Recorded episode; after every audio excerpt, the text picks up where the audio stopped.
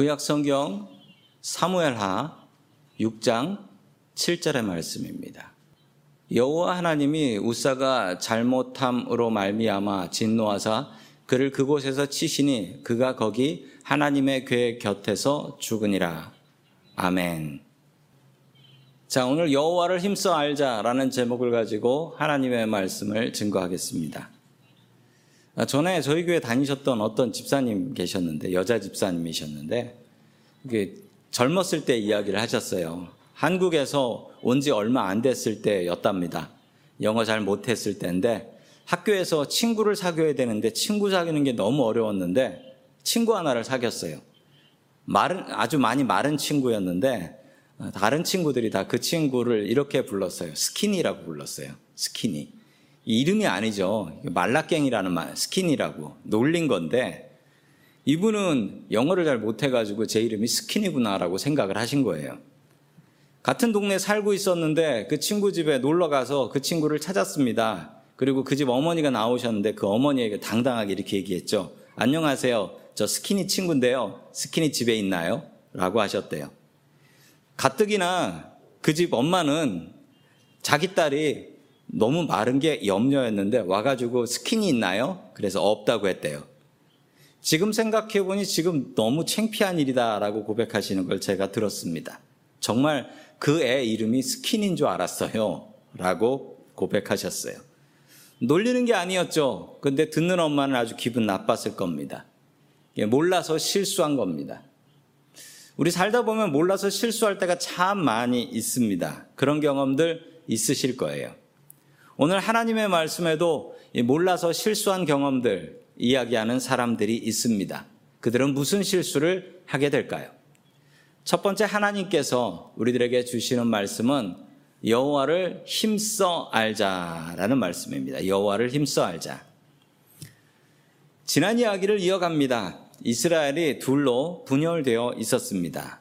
어느 날 이스라엘의 지도자들이 다윗을 찾아왔고 이제 이 나라를 통일하고 이 통일 왕국의 왕이 되어 주십시오라고 부탁을 하고 다윗은 그 부탁을 받아 이스라엘을 통일하고 통일 이스라엘의 왕이 되었죠. 그렇게 기쁜 날 다윗은 하나님의 말씀을 깊이 생각했습니다. 당시 하나님의 언약궤라는 것이 있었는데 이 언약궤 안에는 10계명의 돌판 그리고 아론의 쌍난 지팡이 만나 항아리가 들어 있었습니다. 이 상자는 그냥 단순한 상자가 아니고 하나님의 말씀 상자라는 별명이 있었고 또한 그 상자가 이스라엘 백성들과 같이 있다는 것은 하나님의 말씀이 우리와 함께 계신다라는 상징이 되는 것이었습니다. 원래 이 언약궤, 법궤는 성막 안에 보관하고 있어야 되는 것이었습니다. 그런데 문제가 있었죠. 약 70년쯤 전에 이스라엘은 블레셋과 전쟁을 했고 그 전쟁에서 이 귀한 언약궤를 블레셋에게 빼앗겨 버리게 됩니다. 어떻게 어떻게 다시 돌아온 언약계는 여기저기에서 보관되다가 최근 20년 동안은 아비나답의 집에서 보관되고 있었다라고 성경은 기록하고 있지요. 사울왕은 하나님의 말씀에 관심이 없는 사람이었습니다. 언약계가 어디 있는지 사울왕은 그런 거 신경 쓰지 않았습니다. 그러나 다윗은 달랐지요. 다윗은 왕이 된 이후에 자기의 집을 짓고 나서 수도인 예루살렘에 하나님의 말씀인 언약계가 없다라는 것은 말이 되지 않는다. 어떤 대가를 치르더라도 하나님의 말씀 그 언약궤를 예루살렘으로 가져와야겠다라고 마음을 먹죠. 그리고 계획을 실행에 옮깁니다. 자, 사무엘하 6장 1절 말씀입니다. 시작. 다윗이 이스라엘에서 뽑은 무리 3만 명을 다시 모으고 아멘. 다윗은 언약궤 운반을 위해서 3만 명의 군인을 모읍니다. 아니 기껏 그 언약궤를 나르기 위해서 3만 명의 군인이 말이 되나? 말이 됩니다. 왜냐하면 지금 언약궤가 있는 그 지역이 어디냐면 블레셋과 국경을 하고 있는 지역입니다. 만약에 블레셋 사람들이 이 언약궤 운반 계획을 알게 되고 기습한다면 꼼짝없이 또 뺏길 수밖에 없는 것이죠. 그래서 3만 명의 군인들을 모집했던 것입니다. 자, 계속해서 3절의 말씀 같이 봅니다. 시작. 그들이 산에 있는 아비나답의 집에서 나오는데 아비나답의 아들 우사와 아효가 그 세수레를 모으니라. 아멘. 다윗은 언약궤를 나르기 위해서 정성을 다해 준비를 했습니다. 어떤 정성을 다했냐면요. 수레를 기존에 쓰던 게 아니라 하나님 하나님의 언약궤를 나르니까 새 수레, new cart, 새 수레를 준비했다라고 합니다. 한 번도 쓰지 않은 새 수레를 준비했는데 사고가 터집니다. 어떤 사고였냐면 6절의 말씀입니다. 시작. 그들이 나곤의 타작 마당에 이르러서는 소들이 뛰므로 우사가 손을 들어 하나님의 궤를 붙들었더니 아멘. 다윗은 여러 가지 악기를 가지고 나와서 이스라엘 백성들과 함께 하나님의 언약궤가 들어오는 것이 너무나 기뻐서 찬양을 하며 춤을 추며 나왔습니다. 그런데 그게 문제였습니다. 너무 많은 사람들이 나와서 악기를 두들겨 가며 노래를 불러 대니 소들이 놀래버렸어요. 그 놀란 소가 펄쩍 뛴 겁니다. 그러자 수레에 실어 놓았던 언약궤가 떨어지는 것이었습니다. 그것을 본 우사가 아니 저 귀한 하나님의 언약궤가 떨어져서 깨지면 어떡하나 라는 마음으로 하나님의 언약궤를 손으로 붙잡습니다. 우사는 언약궤를 아끼는 마음으로 붙잡았습니다. 그런데 하나님께서 우사에게 벌을 주셨어요. 자, 7절입니다. 시작. 여호와 하나님이 우사가 잘못함으로 말미암아 진노하사 그를 그곳에서 치시니 그가 거기 하나님의 궤 곁에서 죽으니라. 아멘. 하나님께서 우사를 치셨고 우사는 바로 죽습니다. 우사가 뭘 잘못했을까요? 우사는 하나님의 언약궤를 무시한 게 아니었습니다. 저 하나님의 언약궤를 너무나 아끼고 너무나 사랑했기 때문에 아니 저거 떨어져서 부서지면 안 된다 하고 붙잡은 것이죠. 절대로 하나님의 언약궤를 무시하고 더럽히려고 한 것이 아니었습니다. 왜 하나님께서는 우사에게 벌을 내리셨을까요? 왜 하나님께서는 우사의 아름다운 마음을 받지 않으셨을까요? 자, 그 이유가 구약 성경 민수기 4장 15절에 잘 기록되어 있습니다. 같이 봅니다. 시작. 진영을 떠날 때 아론과 그의 아들들이 성소와 성소의 모든 기구 덮는 일을 마치거든 고아 자손들이 와서 매일 것이라. 그러나 성물은 만지지 말라. 그들이 죽으리라. 회막 물건 중에서 이것들은 고아 자손이 맬 것이며 아멘. 하나님의 언약궤는 오직 레위 자손 중에 고핫 자손들만 맬 수 있다라고 기록되어 있습니다. 그리고 성물을 함부로 만지는 자는 죽으리라, 죽으리라. 반드시 죽는다라는 법을 기록해 주셨습니다. 하나님께서는 이미 자세한 명령을 기록해 주셨던 것이죠. 다윗과 우사는 정성을 다해서 하나님의 언약궤를 운반하려고 했습니다. 그런데 그 정성이 부족한 것이 아니고 그들에겐 지식이 부족했습니다. 이런 법이 있는지 다윗도 몰랐고 이런 법이 있는지 우사도 몰랐습니다. 그 몰라서 못 지켰으면 무죄일까요? 유죄일까요? 유죄입니다. 법을 몰랐다고 해서 그게 무죄가 되는 법은 없어요. 하나님의 법을 모르면 죽습니다. 영원히 죽을 수도 있어요. 성도 여러분, 하나님의 법을 잘 알아야 합니다. 미국은 큰 나라이기 때문에 주마다 법이 다르죠. 그래서 주마다 다른 법들이 있는데 정말 당황스럽고 황당한 법들도 있습니다. 눈이 많이 오는 콜로라도 아스핀, 아스펜에서는 눈싸움을 하면 안 됩니다. 눈싸움을 하면 어, 벌금 물게 됩니다. 예, 눈 많이 오는 콜로라도 가서 눈싸움 하지 마세요. 해도 되는 시티도 있는데 해, 하면 안 되는 시티도 꽤 많이 있어요. 테네시에 가서는 국어를 할 때 시티에서 펄밋을 받고 국어를 해야 합니다. 만약 그냥 국어를 하면 어, 불법입니다. 테네시에 가서 국어를 하실 때는 꼭 퍼밋 받고 하시기 바랍니다. 유타에서는요, 자전거 탈 때 양손을 놓고 타면 티켓 받는답니다. 아무리 자전거를 잘 타도 한 손은 붙들고 있어야 한다. 유타 가서 자전거 탈 땐 꼭 두 손으로 타십시오. 몰라서 못 지켰다라고 하면 뭐라 할까요? 유죄입니다. 법을 모르는 사람만 손해보는 거죠. 하나님의 법도 마찬가지입니다. 모르는 사람만 손해보는 겁니다. 다윗이 하나님의 법을 잘 몰랐습니다. 하나님의 언약궤를 고핫자손만 나를 수 있는지 몰랐습니다. 당시에 구약 성경이 완성되지도 않았기 때문에 뭐 책으로 찾아서 볼 수도 없었어요. 이런 법은 제사장들만 알고 있었던 거지요. 그러나 몰랐다고 용서되는 것은 아니었습니다. 자, 구약 성경 호세아 6장 3절의 말씀을 같이 봅니다. 시작. 그러므로 우리가 여호와를 알자 힘써 여호와를 알자 그의 나타나심은 새벽빛 같이 어김없나니 비와 같이 땅을 적시는 늦은 비와 같이 우리에게 임하시리라 하니라 아멘. 호세아 선지자는 이스라엘 백성들에게 이렇게 명령하고 있습니다. 우리가 여호와를 아는 지식이 없어서 망하고 있다. 그러므로 우리는 여호와를 알자, 여호와를 힘써 알자라고 격려하고 있습니다. 왜냐하면 모르는 것이 핑계가 될 수는 없기 때문이죠. 하나님의 말씀 읽으십시오. 우리가 1년에 한 번 예수 믿는 사람이라면 1년에 한 번 성경은 읽어야지요. 성경 공부반도 참여하시고 성경 읽기반도 참여하셔야지요.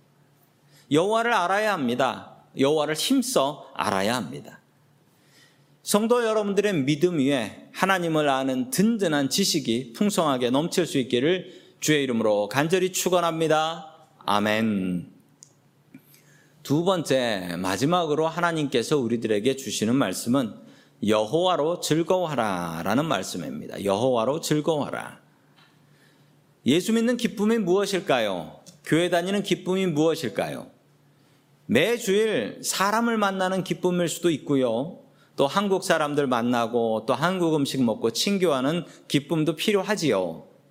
그러나 가장 중요한 기쁨, 우리가 예수 믿는 기쁨은 예배 드리는 기쁨인 줄 믿습니다. 그리고 말씀 듣는 기쁨이에요.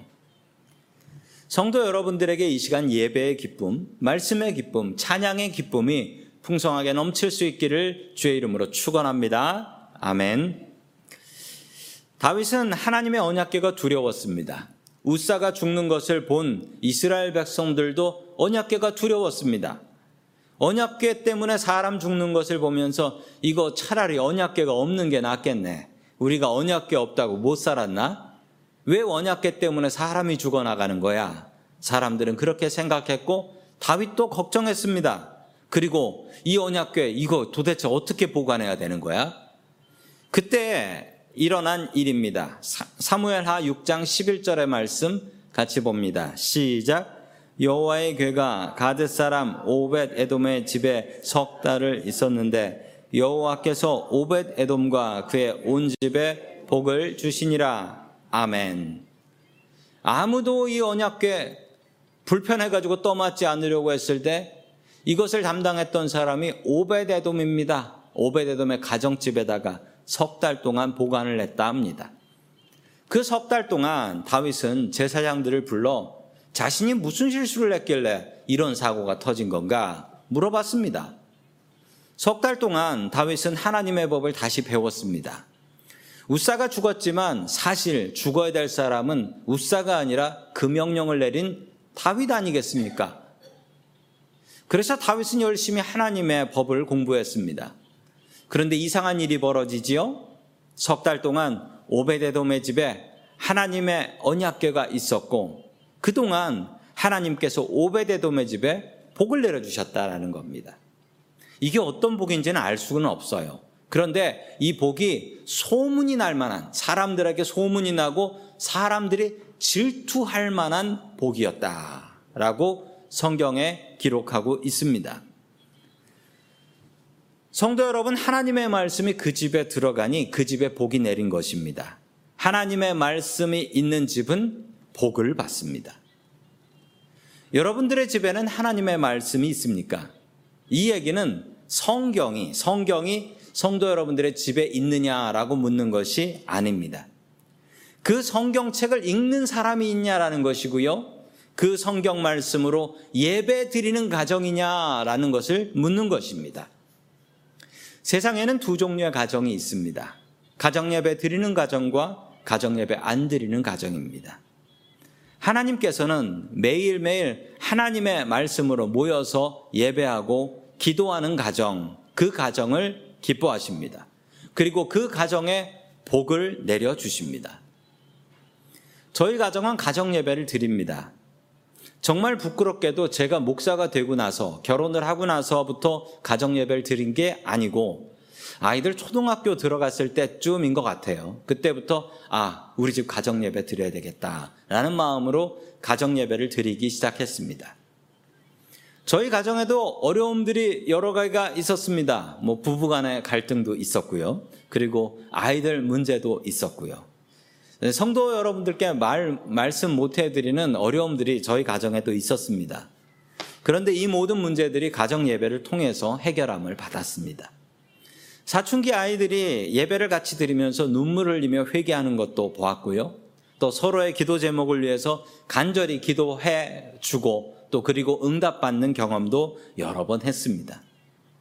제가 받은 복은 가정 예배 복이다라고 저는 확신합니다. 하나님의 말씀이 저희의 가정 속에 들어오니까 저희 가정에 복이 임하더라고요.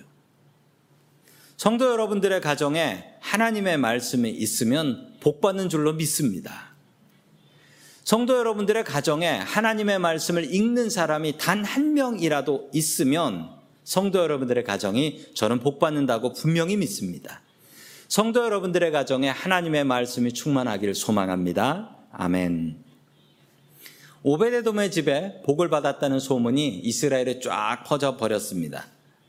사람들이 이번에는 오베데돔의 집에 어떤 벌이 내릴까? 어떤 벌이 내릴까? 그 집 아들도 죽어나갈까라고 생각하며 사람들이 오베데돔의 집을 보고 있었는데 아니 그 집에 벌이 내리기는 커녕 복이 내렸는데 이거 뭐 다른 사람들이 다 부러워할 만한 그런 복이 내린 거예요. 그리고 다 소문이 퍼져버린 거지요. 그러자 다윗은 다시 하나님의 언약궤를 예루살렘으로 가져와야 되겠다라고 결정을 합니다. 자, 13절의 말씀 같이 봅니다. 시작. 여호와의 궤를 맨 사람들이 여섯 걸음을 감해 다윗이 소와 살찐 송아지로 제사를 드리고 아멘. 이번에는 제대로 준비를 했습니다. 언약궤는 절대로 술에 씻고 다니면 안 됩니다. 하나님의 언약궤는 운반하는 방법이 따로 있었어요. 그 방법은 이 고하자손이 어깨에 메고 가야 합니다. 그것도 막대기를 가지고요. 네 명이서 앞에 두 명, 뒤에 두 명. 막대기를 지고 그 막대기 막대기를 그 언약궤에 있는 고리가 있거든요. 그 고리에다 끼워 가지고 들고 가는 거예요. 왜 그렇게 해야 했냐면 그래야지 언약궤를 만지지 않을 수 있는 거고요. 그래야지 언약궤를 떨어뜨리지 않게 되는 것이었습니다. 그래서 고아져서 네 명이 날라야 되는 것이었어요. 그걸 전엔 몰랐죠.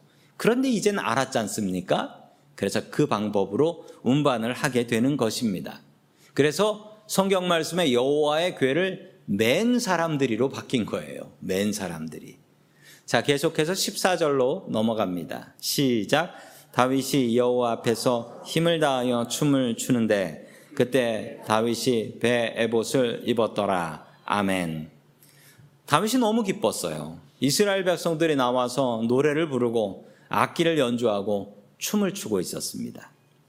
다윗도 길에서 나와 여호와 앞에서 힘을 다해 춤을 추었습니다. 도대체 어떤 춤인지는 알 수는 없는데요. 힘을 다해 춤을 췄다라고 하니까 이거 뭐 엄청난 춤인 것 같습니다.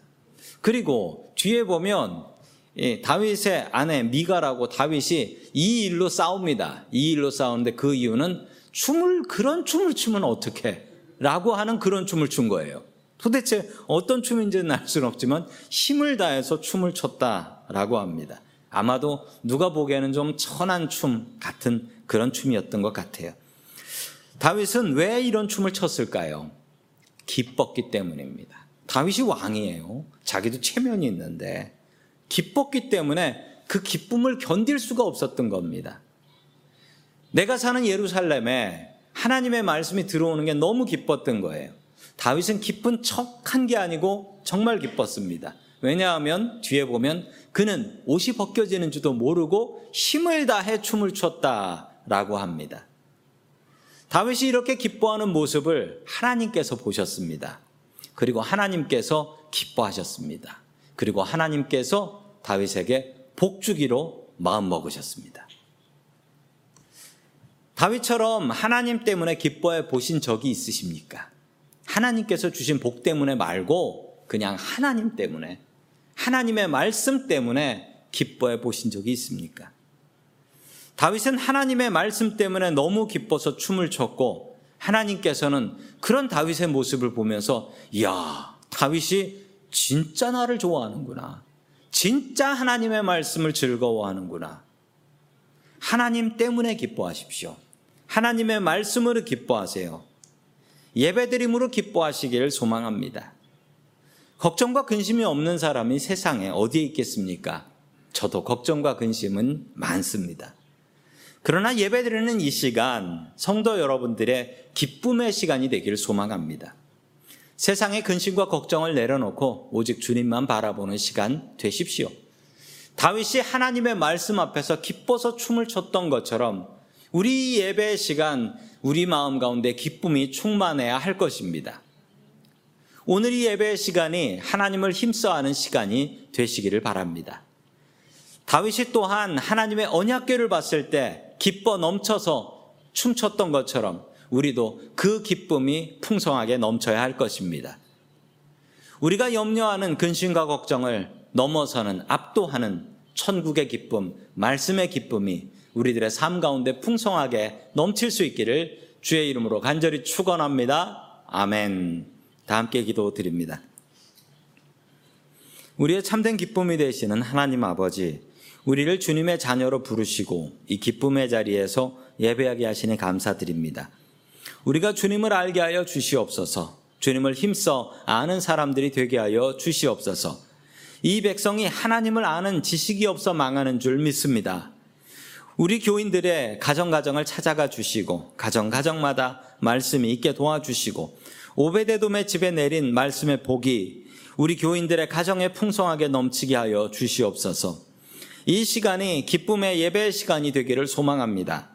다윗이 하나님의 말씀을 봤을 때 기쁨이 넘쳤던 것처럼 우리들도 예배 가운데 천국의 기쁨이 넘치게 하여 주옵소서. 세상의 근심과 걱정을 주님 앞에 내려놓습니다. 주님께서 영생의 기쁨으로 변화시켜 주시옵소서. 우리의 참된 기쁨이 되시는 예수 그리스도의 이름으로 기도드립니다. 아멘. 다 함께 자리에서 일어나셔서 준비하신 예물 하나님 앞에 드리겠습니다. 내게 있는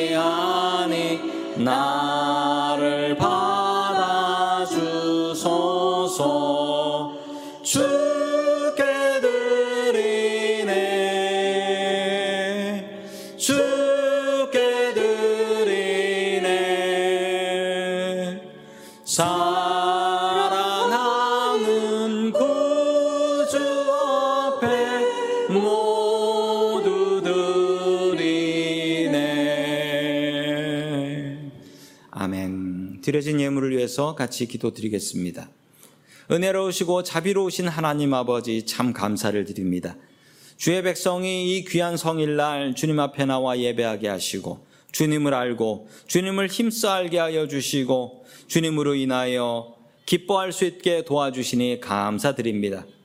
복되고 거룩한 주일을 맞이하여 주님 앞에 나와 예배드리는 이들에게 하늘의 은혜를 가득히 내려주시길 간절히 소망하고 기도드립니다.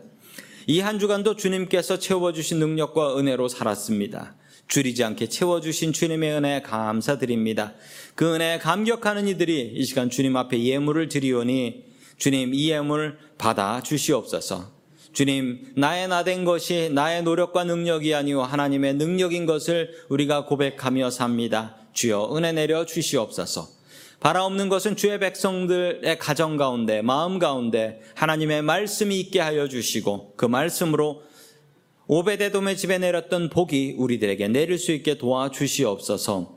주님께서는 베푸는 이가 받는 이보다 행복하다 말씀하셨사오니 늘 우리의 도움이 필요한 사람들을 돕게 하여 주시옵시고 또 오늘 노숙인 봉사 나갈 때 길에 있는 노숙인들과 은혜를 같이 나눌 수 있게 도와 주시옵소서. 우리의 삶의 주인 되시는 예수 그리스도의 이름으로 기도드립니다. 아멘. 다 함께 자리에 앉아 주시면은 감사드리겠습니다. 자, 교회 소식을 전해 드리겠습니다. 자, 오늘 새로 나오신 분 계셔서 소개를 해드립니다. 자, 오상기 성도님, 잠깐 자리에서 일어나 주시겠습니까? 예, 반갑습니다. 예, 자리에 앉아 주시고요. 예, 옆에 계신 우리 브라, 브라이언 형제님이 인도해 주신 것 같습니다. 감사합니다. 자, 교회 소식을 전해 드립니다. 자, 오늘 노숙인 봉사 나가는데요. 어, 우리 청년부가 담당으로 나가게 되겠습니다. 그런데 오늘은 노숙인 봉사가 쉽지 않을 것 같습니다. 왜냐하면 에이펙 정상회담으로 저기 다운타운에는 노숙인들을 다 이동시킨 것 같아요. 그래서 오늘 노숙인들을 좀 찾아 헤매야 될 것 같습니다. 자, 추수감사절 예배 다음 주일 날 추수감사절 예배를 드립니다. 1년의 감사를 모아서 주님 앞에 예배 드리는 시간입니다. 한 해 동안 인도해 주신 주님의 은혜를 생각하시며 우리 두 가지로 감사하도록 하겠습니다. 첫 번째로는 우리 삼행시, 저희 교회 전통이지요. 삼행시. 한글로는 우리 창세기, 성경책 이름이죠. 창세기. 이걸 가지고 삼행시를 지어 주시면 감사드리겠습니다. 그리고 영어로는 스카이라고 삼행시를 지어 주시는데 자, 삼행시를 지으시고 그 주보 안에 있는 그 종이가 있는데 그 종이에다가 신, 해가지고 다음 주 예배까지 예배 때까 예배 전까지 저 밑에 친교실 벽에다가 붙여주시면 되고요. 자 요즘은 세상이 바뀌었기 때문에 작성을 하셔서 저에게 카카오톡으로 그리고 어, 중고등부는 최대근 선생님께 그리고 아동부는 장국화 전도사님께 카카오톡으로 보내주셔도 됩니다. 자 그리고 한 해 동안 우리 감사하는 감사의 예물도 주님 앞에 드리도록 하겠습니다. 자, 지난 주간 동안 제가 기도 주간으로 보냈고, 기도 주간 동안 은혜 많이 제가 받고, 기쁨의 기도 주간 되었습니다. 같이 기도해 주셔서 감사를 드리고, 또 계속해서 기도하는 종 되도록 하겠습니다. 매주 금요일 저녁 성령의 아홉 가지 열매를 가지고 우리의 성품을 바꾸는 작업들을 해 나가고 있습니다. 많은 참여를 부탁을 드리겠습니다. 자, 다른 광고 말씀이 없으시면 다 함께 자리에서 일어나셔서 하나님을 찬양하겠습니다.